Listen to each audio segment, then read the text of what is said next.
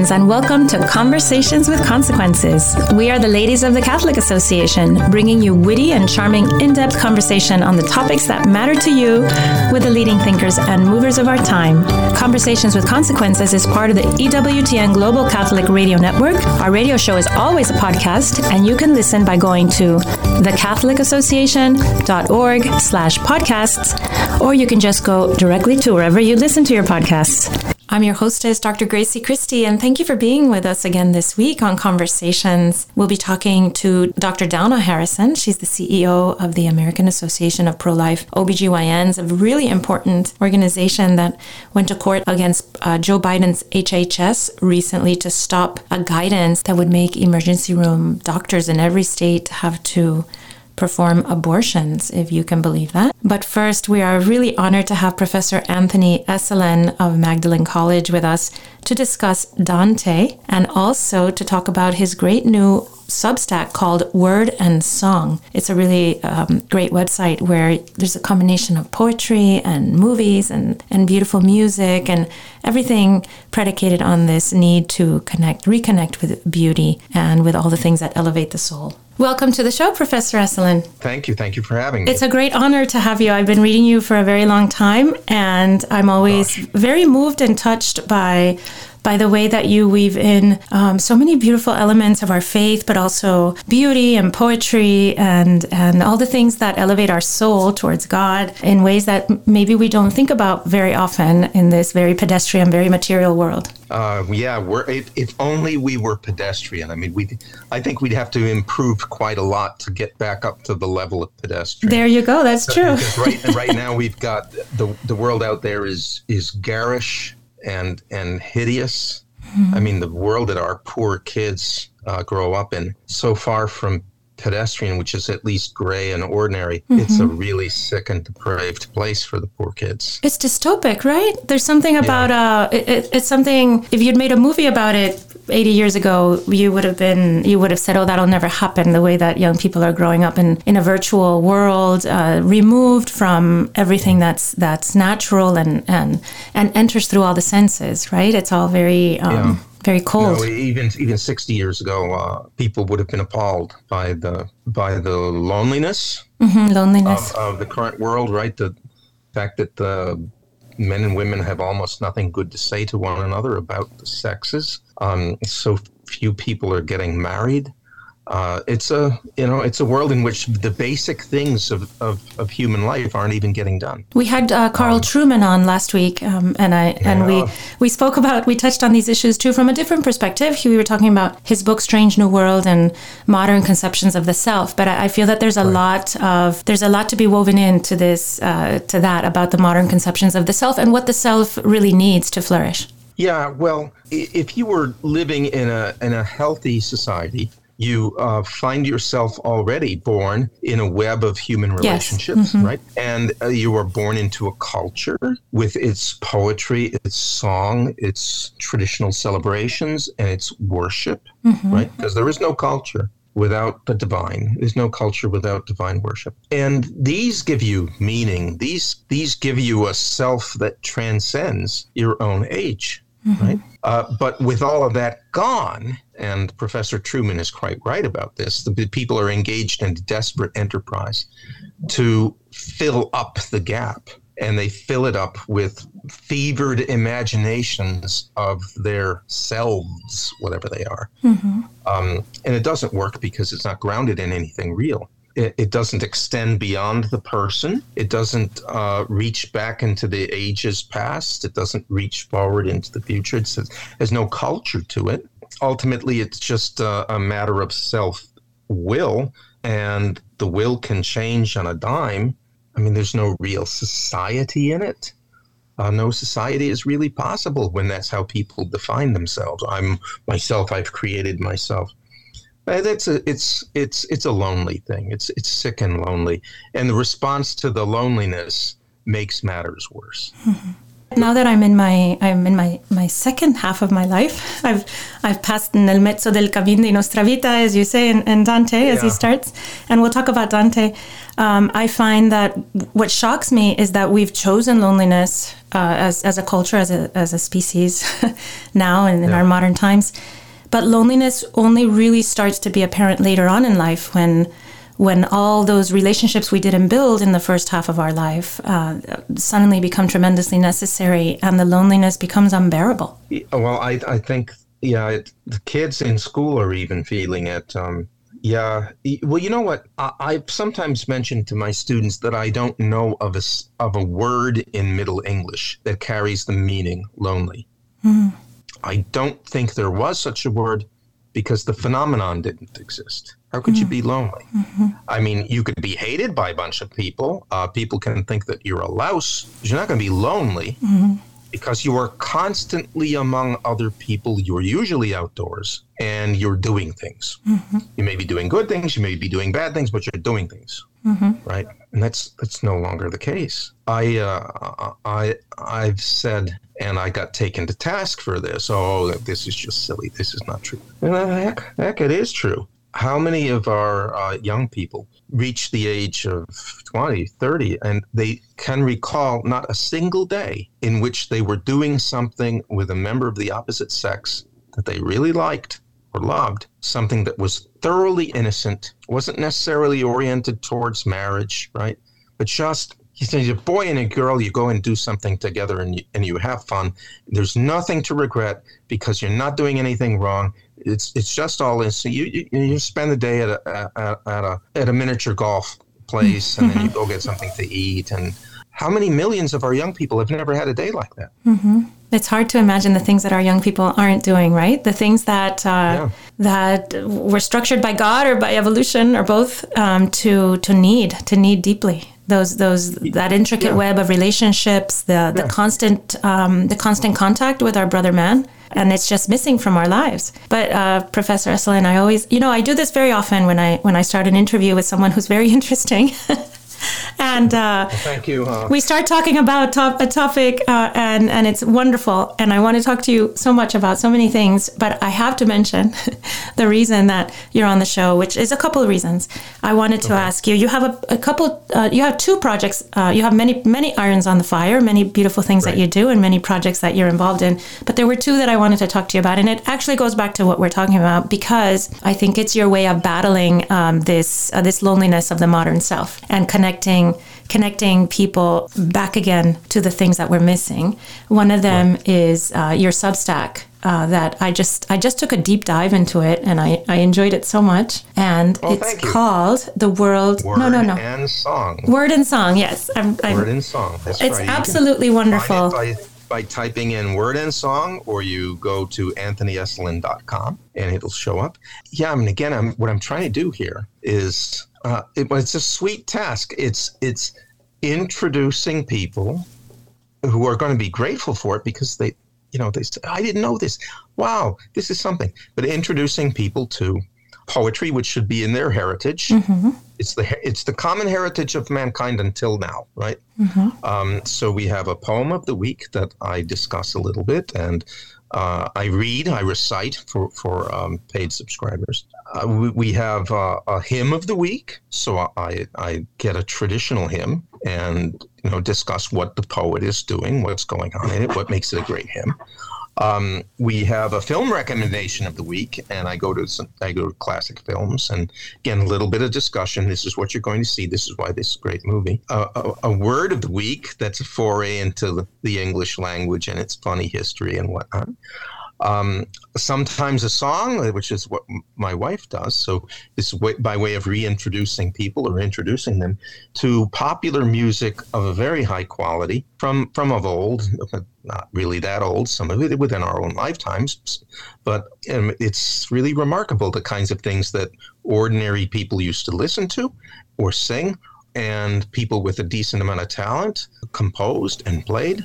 Almost all that is gone now, so so she's reintroducing people to great songs from our past, great some of the great American songs too. And uh, we have we have uh, podcasts every week. Sometimes it's a longer poem that I talk about and recite. Sometimes a chapter from one of my books, and, and or sometimes a lecture that I've given. And it's I think it's I think it's really various, right? It's it's not like anything else that'll be out there. It's not just another Substack thing, right? Um, and what what is your overarching uh, desire here? What do you what what need is are you trying to fill? I, I understand that because of our, our rotten schools, we have almost no poetry. Mm-hmm. Okay. So poetry is totally foreign to us. And that makes us weird. That makes us like unique in the history of mankind. I also know that uh, music has been in the tank. So, so many people have never heard uh, great, great songs that were once played for millions of Americans to sing or to listen to or to dance to. I know from uh, unfortunate experience uh, that uh, uh, uh most churchgoers, both Catholic and Protestant, do not know um, the great hymns of our tradition, and these hymns go back 1700 years. Mm-hmm. So, I mean, I'm in the position of knowing about some of these things and saying, hey, come on here and look. I got something to show you here. Look at this. Isn't this great? So the idea, I guess, is to reclaim the good and the beautiful and the true in a, in a winsome way, in a way that uh, I hope uh, uh, people will find a great deal of fun. My husband um, has a reading group, and one and they meet once a month, and they read articles, and and they do all sorts of interesting reading. Not really books because men have short attention spans normally, and as, as my husband says, and it's not true by nature. well, these men, not true by nature. These modern men, these modern professional men that he has, and he um, a few months ago he did a poetry. Bring your favorite poem, and it was spectacular. I wish that I could have been. I'm not allowed to go because I'm a woman. But he said oh. that men brought fabulous poems and, and read them out, declaimed them these were men that he never thought would would have that kind of. Uh, oh, that's interesting. Isn't they that interesting? Really like they would really enjoy the. Well, I think everybody would enjoy it, but they really enjoy this this word and song. You know, and I can imagine a bunch. If we have a theme every week, right? This week, this week's theme is labor work because of Labor Day and, and so on. Um, another a theme to be coming will be autumn. You know, but I can imagine a bunch of guys getting together uh, if, for instance, the theme of the week would be fighting, mm-hmm. military. Lots right? of great military poetry. Soldiers. Oh yeah, and uh, then uh, uh you know I can imagine them saying, "Hey, well, let's let's try to sing the song that he recommends here, mm-hmm. the hymn." And uh, Joe, why don't you read the poem that he he's recommending, or let's listen to him. Why uh, why do you read the why do you read the poems out loud instead of just having us read them on your on your Substack? Well, well, uh, the the reading out loud is for. I have to admit it's for paid subscribers, but um, I think that you don't really begin to uh, grasp a poem until you hear it, mm-hmm. and that also includes hearing it not just from somebody else, but you hear yourself. Mm perform it, right? You hear yourself recite it. And that was the way ordinary people mm-hmm. experienced poetry up until about 1900. Poetry was closely alive. Everybody understood that poetry was close cousin to music. People would get together to hear poems, right? And uh, some of that tradition lasted into the 20th century, but now it's almost entirely gone because poets have ceased to write things that are meant to be heard. They gave over meter and rhyme, for instance, and um, the results have been spotty at best, disastrous at worst, and they've alienated. They've alienated most of their audience. Most people like music. Mm-hmm all those people who would be attracted to poetry because of its musical qualities have been alienated. And, uh, and, and, there and, goes most of your audience. And and the and the modern poet that has abandoned the musicality of poetry and its appeal to the masses. Why did he do that? Why did the poet do that? Is it is it like the, the modern artist, the the artist, the the paint artist, no, the painter, who has abandoned the idea of pleasing um, yeah. and elevating the soul of the person who sees the art? Is that that same kind of a, a modern part abandonment? Of is, part of it is that, right? So we we had, uh, I'll, I'll, just take uh, T.S. Eliot for an example, right? What we had uh, between the wars, right after war, the disaster of World War One, we had poets trying to come to grips with the collapse of an entire civilization. Mm-hmm. Civilization was in ruins. Uh, nothing has changed, by the way, in that regard. Uh, so what they felt they needed was a poetry that reflected the ruins And what you got was poetry that used some of the old traditions and some of the old meters, but that deliberately cut them short or put them at odds with what wasn't musical at all, um, in order to get at the essence of a world that had fallen to ruin. Mm-hmm. Okay. Well, unfortunately, it's really easy to begin to write poetry without meter. It's almost impossible to do it really well, but it's really easy to pretend to do it, to attempt to mm-hmm. do it.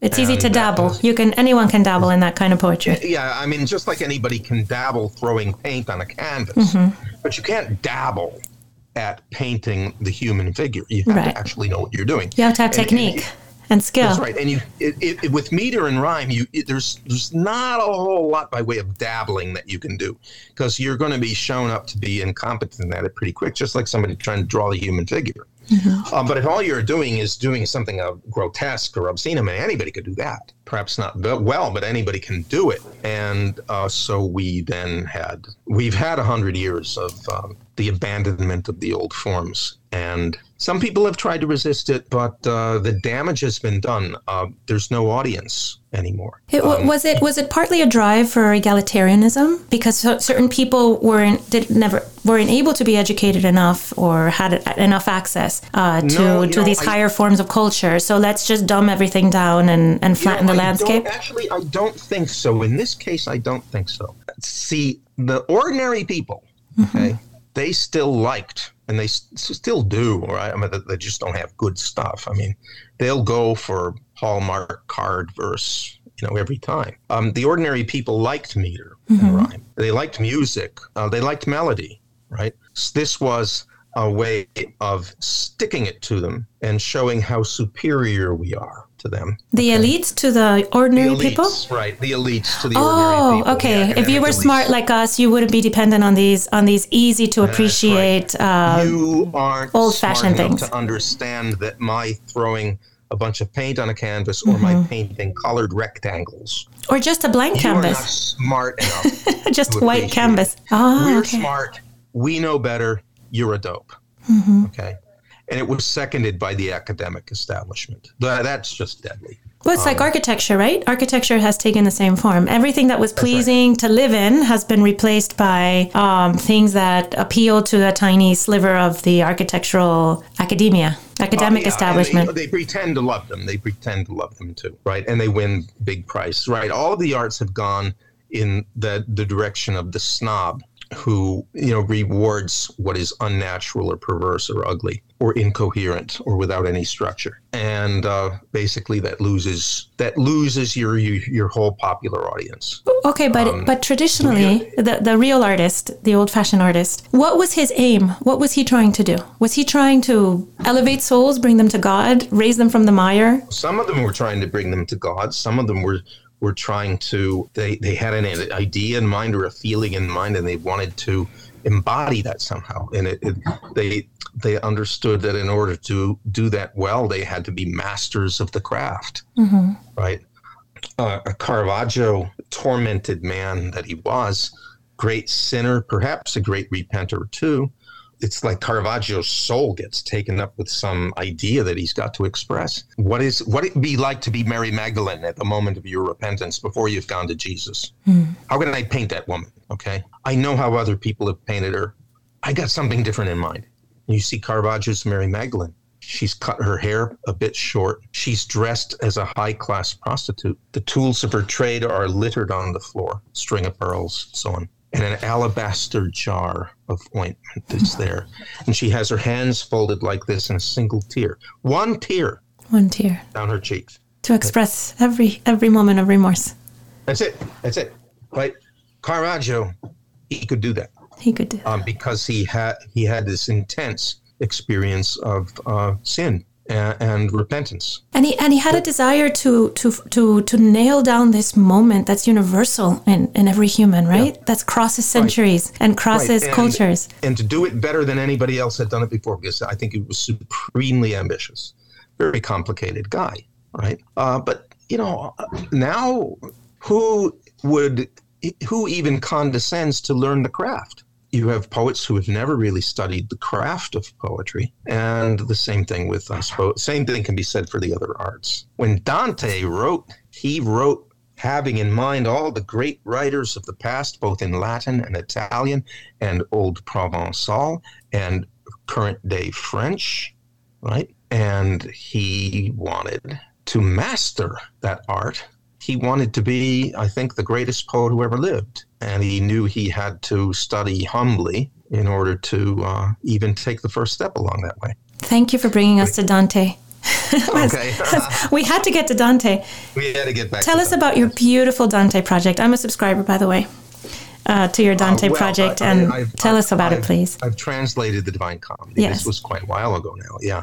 Um, uh, the, the three uh, the three main right the three sections the inferno the purgatory and the paradise mm-hmm. that's that all can be had it's published by penguin random house we've got italian on one side and english on the other notes in the back that I wrote to be helpful for my students. An introduction in each case, page glosses for names that you want to identify or, or you know, funny words. Uh, so that you don't have to go looking up in the back, and illustrations by Gustave Doré, and appendices to give you some of Dante's contemporaries or his sources, like Thomas Aquinas and so on. So everything that you could need to help you out is there. Um, and it's in poetic form. And I believe that the poetry is entirely readable. Mm-hmm. I give you an example. Okay. This is at the beginning of Purgatory, right? Uh, I dare anybody to say, "Oh no, no, that's too that's too hard for me. That's too hard for me." Just the first couple of lines. My little ship of ingenuity now hoists her sails to speed through better waters, leaving behind so pitiless a sea. And I will sing about that second realm given the human soul to purge its sin and grow worthy to climb to paradise. that, you know, okay. And uh, shortly after, right, he's looking up at the sky. He notices various constellations. It's just before sunrise. Sky is this deep blue um, before the sun has risen. It's absolutely beautiful. And he, he suddenly looks around him uh, and says, I saw beside me an old man, alone, so reverend in his bearing and his look, no father claims more honor from his son. His beard was long and mingled with white strands, similar to the color of his hair. It lay upon his breast in double bands. The rays of the four holy stars on high adorned his face with such a brilliant gleam, it seemed the sun shone full upon his eye. And then this man asks Dante and Virgil, What are you doing here? um, who are you who have come up the blind stream to flee the prison of eternity? said he, shaking those venerable plumes. Who was your guide? What lamp has led your feet, escaping from the sea of that deep night, forever blackening the infernal pit? Because he knows they've come up from hell. Mm-hmm. What are you doing here? Right? Anybody can understand that. Absolutely. But why should we? Why should we all understand Dante? Give us give us your Dante pitch. Well, he's the greatest poet who ever lived. Hmm. If if we consider Shakespeare a playwright, not a poet. Okay. Just put him in the category of playwright so we can leave the category of poet free. Dante is the greatest poet who ever lived. And the greatest poem ever written is the Divine Comedy. There is pretty much nothing in human life or human nature that is not addressed in the Divine Comedy if you ask what it is about, it's about everything, about everything we experience and everything we can imagine. What does it mean to be a sinner? What does it mean to fall in love? What is love anyway? um, can you love things that are bad? Yeah. What does it mean to turn to God? Who is God? What does it mean to be a real society? How does law function in a just society? What's the difference between justice and mercy? What does sin do to you inside? quite apart from any punishment that you may suffer hereafter. What are the various sins? What are the various virtues that combat them? What's the difference between a, life of active virtue and a life of contemplation? Who was Christ? What does it mean to be a human person? what does it mean to have a face? And does Dante uh, does Dante satisfy with his answers? Yes. Yes. But not because he's Dante. Well, I mean he's a genius, right? He's a genius who's read everything he could get his hands on, and it has soaked into him. But he's he's doing what Augustine said that he himself was doing with regard to the Neoplatonist philosophers who came before him, who were not even Christian, were standing on the shoulders of giants. Well, Dante's standing on the shoulders of giants, mm-hmm. right? He himself is a giant. But see, the, the thing is, if you, if you abandon the tradition, it's you, you know it's t- it's like technologically you say, well, you know, we're we're going to forget everything that we know, and we're going to reinvent wheels all mm-hmm. the time. Well, don't be surprised then if you go bumping along and your wheel gets stuck after a hundred feet uh, because it's not perfectly round and you didn't really know what an axle was supposed to do and all this other stuff.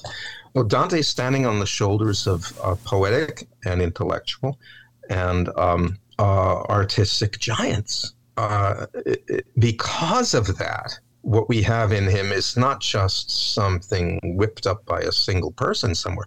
We've, we've got the distilled wisdom of millennia here, right? Everything that is known to man in Dante's time finds its place in the Divine Comedy. There's nothing comparable to this work nowadays. Professor Esolen, I'm very sorry to say we're out of time, but I'm sure that all our listeners are running to their bookcase to find their, their copy of Dante. They should probably better go to Amazon and get your translation. That's right. And uh, they can just look it up, right? Dante, The Divine Comedy, Anthony Esolen.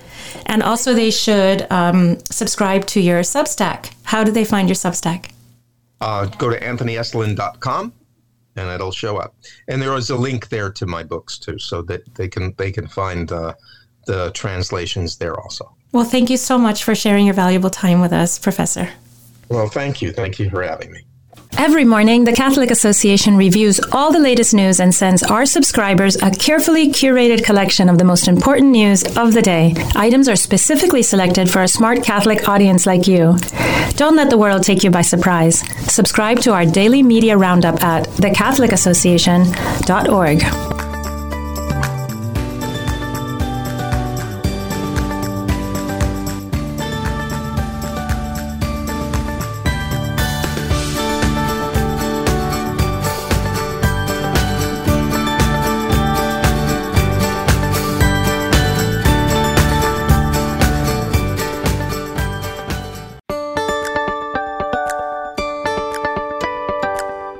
thecatholicAssociation.org. Conversations with Consequences. I'm your hostess, Dr. Grazie Christie, and a favorite friend of mine, Dr. Donna Harrison, Executive Director of the American Association of Pro Life Obstetricians and Gynecologists is back on with us. Welcome to the show, Donna. Thank you so much, Grazie. You know, I love having you on because you have you have such a wonderful, universal understanding of all the ways that uh, medicine uh, and patients, which is everybody, right, is being threatened by all these terrible pro-death ideologies that are just somehow taking over the world, taking over the way we we interact with the world, even in, in this most intimate part of our lives, which is medical care. No, you're right, and it's it's amazing the extent of misinformation that's out there. And some of it is propagated by people that are responsible for giving us good information. So well, I, I would go so far as to say most most of it is propagated by you know there's a there's we you hear a lot about misinformation in the media, but I find um,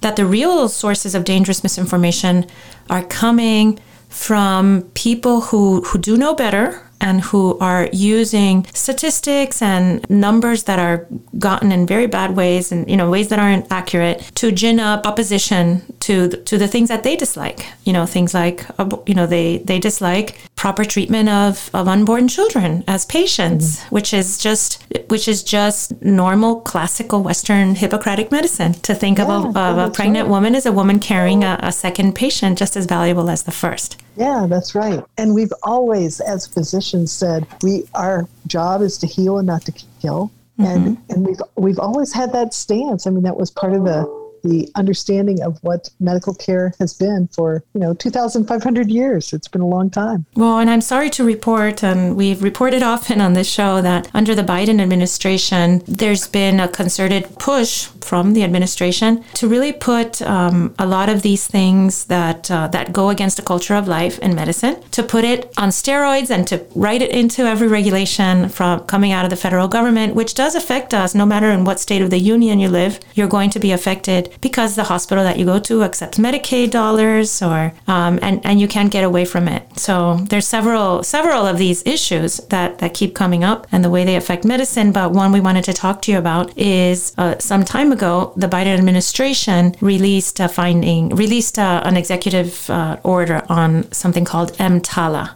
It's a little complicated, but I thought that you'd be the perfect person to explain it to us. Yeah, we we read that uh, guidance from the uh, administration, and basically what what the administration did was they took a law called EMTALA, which is the Emergency Medical Treatment uh, Act, uh, which requires a hospital or emergency facility to treat and stabilize regardless of the patient's ability to pay. Mm-hmm. Okay, that was that was an act enacted years and years ago, and it has never been applied to elective abortion until now. So, as part of the Biden administration pulling out all the stops, um, by their own admission, what they've said what what they said was that they were going to use EMTALA to try to force other people who would ordinarily object to elective abortion into being complicit with the procedure. So this is extremely concerning because EMTALA is a good act that basically says if a patient can't pay, you must stabilize them. You must take care of a, pregnant mom, for example. But what EMTALA also says is you have to also stabilize and take care of her preborn child. Mm-hmm. So EMTALA explicitly requires the stabilization and care for the preborn child. So what the Obama or what the uh, current administration did was to use the term health, which is a very slippery term, a term that can mean anything, and to say that you have to treat conditions which threaten the mom's health and we're not talking irreparable damage to a major bodily organ. We're, we all get that. We're talking things like, I don't want to be pregnant. And so it's a danger to my well being or health to continue this pregnancy. Well, well, what does that mean? That's not a physical threat. So the Biden administration uses this definition of health that was proposed years and years and years ago, actually at the same time that Roe versus Wade was passed. So, Roe versus Wade, which legalized abortion, struck down the laws in all 50 states, said that you can't make any law that threatens a woman's health. All the laws have to have a health exception. Well, on the same day that the Supreme Court issued Roe versus Wade, they also issued a companion decision called Doe versus Bolton, which defined health. And Doe versus Bolton defined health as any physical, psychological, social, familial, or any other reason. So basically, health is the word that swallows the rule. It's the it's the health definition in Doe that allowed for abortion on demand through preg- through delivery. And so, using that same health terminology, the current administration issued these new EMTALA guidance saying that you must stabilize and treat anything that not only threatens a woman's life but also threatens her health undefined. Donna, when when I read that guidance, I was trying to come when I've been trying to understand what scenarios they might have been envisioning. So I know EMTALA from my training. The reason EMTALA was passed is because, like you said, a very good law is because. Um, for instance, where I trained, I trained at a very big public hospital in downtown yeah. Miami and everybody who didn't have private insurance had to be treated at our hospital because none of the right. other hospitals had the support from the county taxes and the and the the, right. the, city taxes to to take care of these patients who all our patients were basically uninsured and and had no means to pay. Okay. Yeah. So they belonged in our hospital because in the private hospitals and all the other hospitals there was no support from the state and the country uh, the the city and the county to to take care of these people. But yeah. When a woman would arrive at a at a private hospital in labor because she was down the street when she when she went into precipitous labor, for instance. The hospital would try to transfer her in the middle of her labor to another hospital to, to our public hospital, and that was wrong for the woman and the baby because they should have taken good care of the mom, the mom and the baby, and when they were both stable, then they can be taken to our hospital and right. then their care continues. So EMTALA was a wonderful law, is a wonderful law, and, and it helps people receive the care, the emergency care that they need. So then this guidance comes out, and I'm trying to picture where, in which part of EMTALA possibly could, what scenario exists where a woman shows up in the middle of an abortion and somebody has to continue her abortion or finish it. I can't even imagine a scenario where in an emergency yeah. department you would be performing an elective abortion. Maybe you can, can think of one and can tell me. Yes, so it's really cleverly tucked into the wording And basically, what what the new guidance said was that whether or not something is an emergency is is the judgment of the physician. And if the physician decides that something is an emergency, then that physician can say, okay, this is a threat to the mom's health and I'm going to treat it. Okay. And if in that physician's judgment an elective abortion is what's needed to treat this, then that preempts state law. So what they were doing was they, they were doing an end run mm. around the people who mm-hmm. have said, we don't want abortion in our state, but the guidance would allow an abortionist to tell a woman to go to the ER, and if that abortionist was on staff, that, that the abortionist would meet her in the ER and she would say, I'm in mental distress because of this baby. And he would say, That sounds like a, a risk to your health. We're going to go ahead and abort. And it would force, it would allow the abortionist to uh, completely skirt state law, and it would also force the hospital, health based faith-based healthcare systems to be complicit in that because to to say oh you can't do an elective abortion in our hospital system would be kind of tantamount to saying uh, to an EMTALA violation basically mm-hmm. and and that's significant fines for the healthcare system and for the physicians so so that's the one side of it the abortionist who just tells his patient or her patient to come in and I'll treat your emergency care, in my judgment, um, and force the hospital to be complicit with it. The other side is if a woman starts a mifeprex abortion at home and starts bleeding, mm. comes into the hospital, but she still has a baby with a heartbeat. Okay? She's not hemorrhaging. She's got a little bit of bleeding and spotting. The baby's got a heartbeat. They could in, I mean, really, what EMTALA would require you to do in that case is give progesterone and finish finish the abortion. No, no, no, no, to give progesterone, not mifeprex. Oh, I'm sorry, the the original EMTALA, original EMTALA. Yeah, the original EMTALA to mm-hmm. give progesterone to support to support her to pregnancy. Support, right, to mm-hmm. stabilize mm-hmm. the, the the preborn child. That's what the original EMTALA would say. Mm-hmm. But this EMTALA could be read to say, oh, well, she's coming in she's got bleeding, it's therefore an emergency, and you must complete that abortion. And see, that's that's where you have the federal government stepping in and forcing something that was never meant by the EMTALA legislation. And that's why we sued the federal government. We said this is this was never uh, the intent of EMTALA. This was this isn't the reading of the statute by any way, shape, or means. And furthermore, the federal government does not have the authority to preempt state law. States control the practice of medicine. And so our point was you, you don't have this, the statutory authority under EMTALA to preempt state law. And, and so uh, we were very delighted that um, the, the uh, judge in the case agreed with us. And so currently, the um, guidance that was issued by HHS is stayed, meaning HHS cannot enforce that guidance. They can't put this weird reading on EMTALA and force healthcare systems to be complicit with elective abortion. And they can't exonerate abortionists who bring their patients in through the ER and want to do an elective abortion because there's no life threatening medical reason to do this abortion. You cannot this EMTALA guidance cannot exonerate those physicians and in, insulate them from the effects of state law.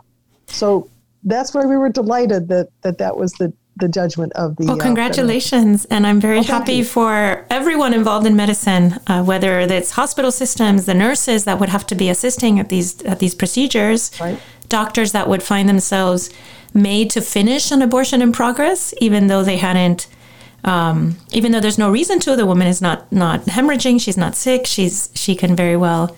There's no danger to her life. So how wonderful yeah. that that you know it makes me think though that the um, that the way that the that that the narrative is being pushed that this narrative of women having all this distress that requires an abortion, right? Like that's not just the health of the mother, but the health of the mother in the sense of great emotional distress.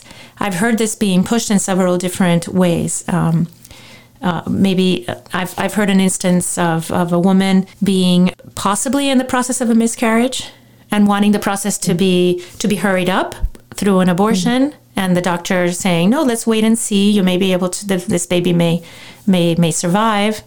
And then presented on the left, um, from the left, from the pro-abortion side, as well. The woman's been made to, you know, to endure these days of agony when a quick abortion procedure would have, um, you know, stopped this miscarriage process. What do you think about that? Do you think that the left is being pro-abortion side is being effective in making this the, the women the woman in distress uh, view of things so pop, you know, really really striking a chord in people? Yeah, I'm so glad you asked that question. I have to do one clarification 1st mm-hmm. Tell me, yes. On.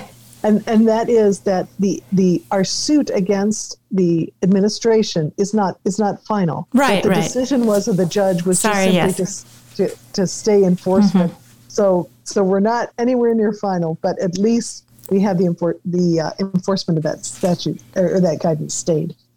Um, yeah, this whole idea that somehow miscarriage and abortion are the same thing is is one of those remarkably insane pieces of misspeak that I, I, I think I've ever heard. Mm-hmm. It's very clear the difference between a miscarriage and an abortion. In a miscarriage, the baby's died in an abortion, the purpose of the abortion is to take a healthy pregnancy or a, a, baby who's alive and to kill that baby. So if a woman has miscarried or she's in the process of miscarrying, then the baby's already died. And so whether she decides to continue for a little while and see if her body can pass the baby and the, and the placenta naturally, or whether she says, I want a D&C now, that's not a really a morally fraught question. It's really up to her. And any OB-GYN, when there's a baby who's already died, will separate the mom and the baby that's already died. That's there. There isn't even any moral issue. The the difficulty we have with OB-GYN is that there are terms mm-hmm. that mean many different things. Okay? Yes. So the term miscarriage can be applied as a threatened miscarriage, which means the mom's having some bleeding or spotting, but the baby's still alive. Mm-hmm. That's not a miscarriage. That is when the mom's having bleeding or spotting and the baby's still alive. So as long as the baby's alive, we would not go in and end the life of that baby. Not unless there were some life threatening situation where continuing the pregnancy would really cause the mom to be at risk of dying. For example, ectopic pregnancy. Now, most of the time in ectopic pregnancy, like about 93% of the time, there is no fetus with a heartbeat. What happened is that of all the thousands of things that have to happen when the chromosomes of the sperm and egg come together, one or two didn't. And so the baby only developed to a certain point, but then died. But the placenta can continue to grow. And because the placenta can continue to grow, that ectopic pregnancy can rupture. So, in those cases where there's no fetus with the heartbeat, there, no embryo with the heartbeat, there's no moral problem. You mm-hmm. you take care of the uh, you take care of the ectopic either by surgery, taking out the tube, or by opening the tube and taking out the pregnancy tissue, or by giving methotrexate. All of those work in the cases where there's no living baby. Mm-hmm. In the cases where there is a living baby, the mom is actually even more at risk because when the baby's alive, that means that the pregnancy tissue, the, the placenta is going to grow at not quite a normal rate, but more like a normal rate, which means that rupture is much, much more likely. So in those cases, we do separate the mom and the baby. That is done understanding that we will lose the baby. But if we could save the baby, we would. Mm-hmm. We we don't go in with the intent I'm going to go in and kill the baby. What we go in with is the intent that I know that if this tubal pregnancy ruptures, that the mom has a very high likelihood of dying, bleeding to death. And so in order to save at least one, I will separate the mom and the baby. As technology advances, we're hopeful that maybe someday we can save two in that situation. But we separate under the principle of double effect. We don't separate with the intent to kill the baby. So pregnancy management is way different than an elective abortion. And miscarriage management is way different than elective abortion. And, and that's one of the myths that the other side is trying to spin that, that it's the same thing. The reason they're trying to spin that is to avoid talking about what is the real issue. So in this era after Dobbs, what we have is a situation where the states can say, we don't want elective abortion in our state. We don't want people going in and intentionally killing a preborn human being for no reason. And that's a very reasonable thing to say because intentionally killing a preborn human being for no medical reason is not medical care.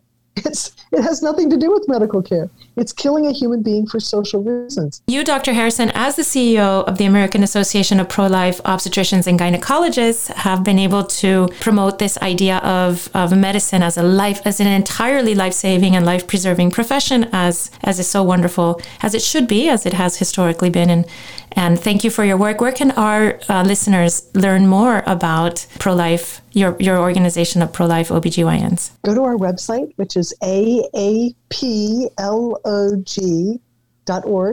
or just Google pro life OB-GYNs. And we have wonderful resources Every morning, the Catholic Association reviews all the latest news and sends our subscribers a carefully curated collection of the most important news of the day. Items are specifically selected for a smart Catholic audience like you. Don't let the world take you by surprise. Subscribe to our daily media roundup at thecatholicassociation.org. And now, Father Roger Landry offers us, as is customary, a short and inspiring homily to prepare us for this Sunday's Gospel. This is Father Roger Landry, and it's a privilege for me to be with you as we enter into the consequential conversation the risen Lord Jesus wants to have with each of us this Sunday, as he teaches us about the yearning he wants us to have for him and his kingdom in this world and forever. He does so by using an image about wedding customs that might seem initially confusing and strange to us. The details, however, would have been very well understood by his contemporaries.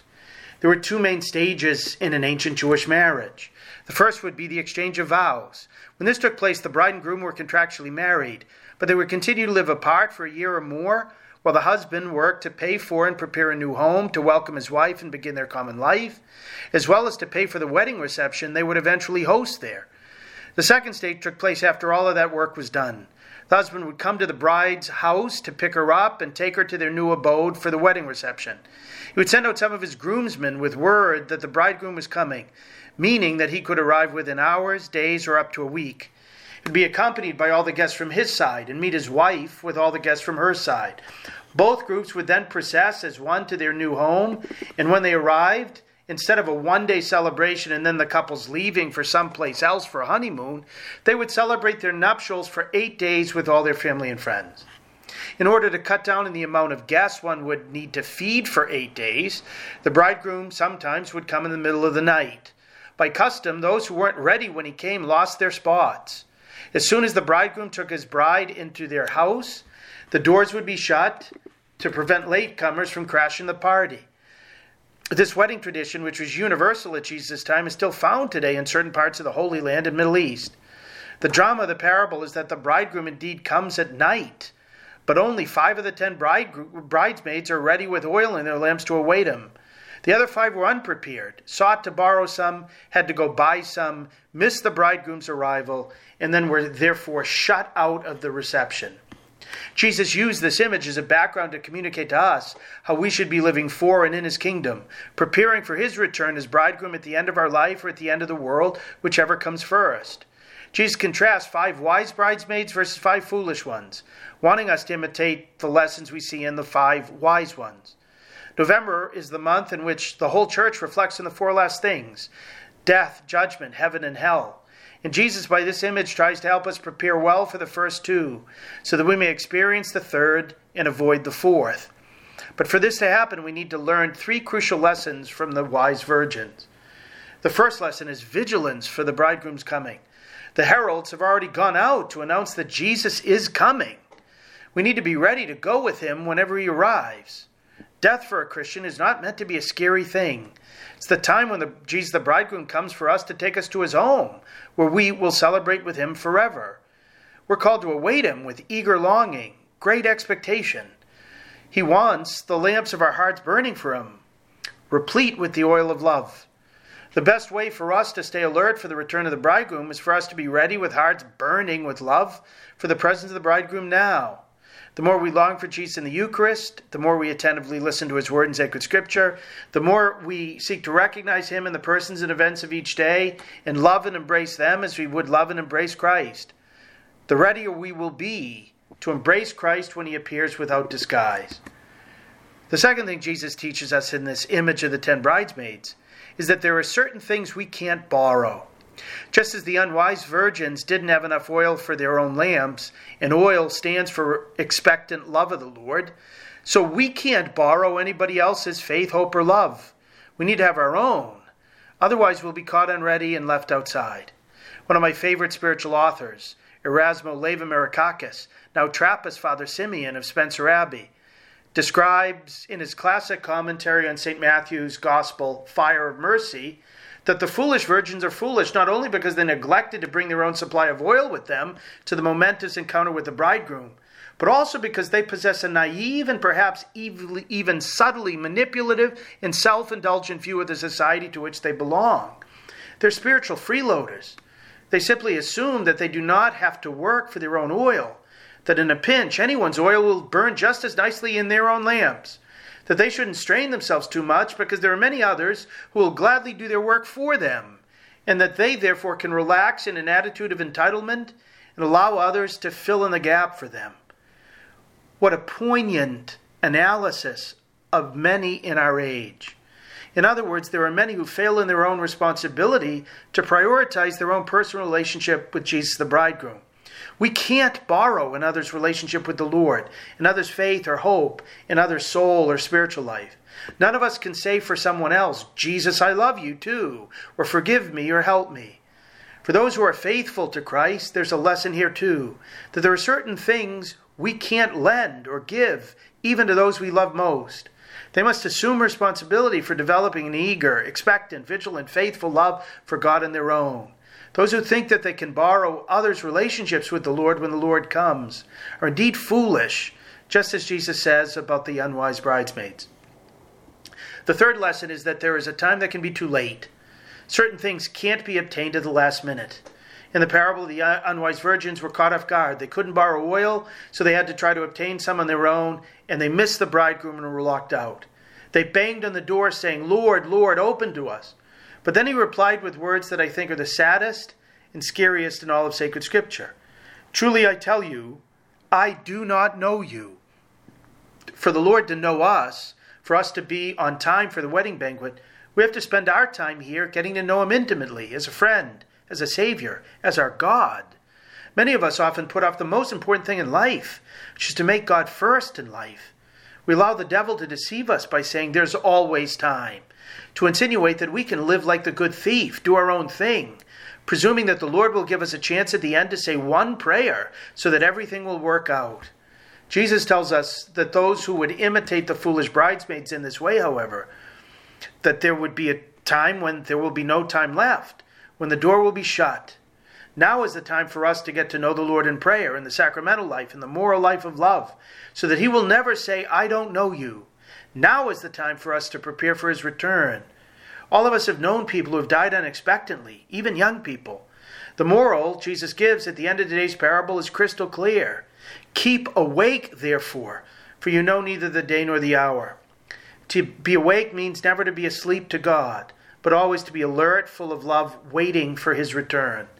So, three lessons an eager, expectant, waiting for the Lord's coming in all his ways, a recognition that we can't borrow what we're going to need to meet the Lord when he comes, and a loving admonition from the Lord not to procrastinate on our preparations until it's too late. Every Mass is meant to help us with each of these three. If we're truly ready to meet the Lord each week at Mass with our souls clean from serious sin, with our hearts hungering for Him, with the Lord Himself, the light of the world burning inside of us, fueled by the oil of our love, then we'll never be caught off guard, whether He comes today, tomorrow, or decades from now. Each Catholic Church proclaims every day, The bridegroom is here. Let us go out to meet Christ the Lord. And the wise are those who do. God bless you. Thank you, Father Landry. To hear more from Father Landry, check out his website at CatholicPreaching.com, and you can also catch his writings at EWTN's own National Catholic Register. A big thank you to all our listeners for joining us. I hope that this show was helpful. I hope that it gave you more peace and more hope and more joy, and you go with our prayers.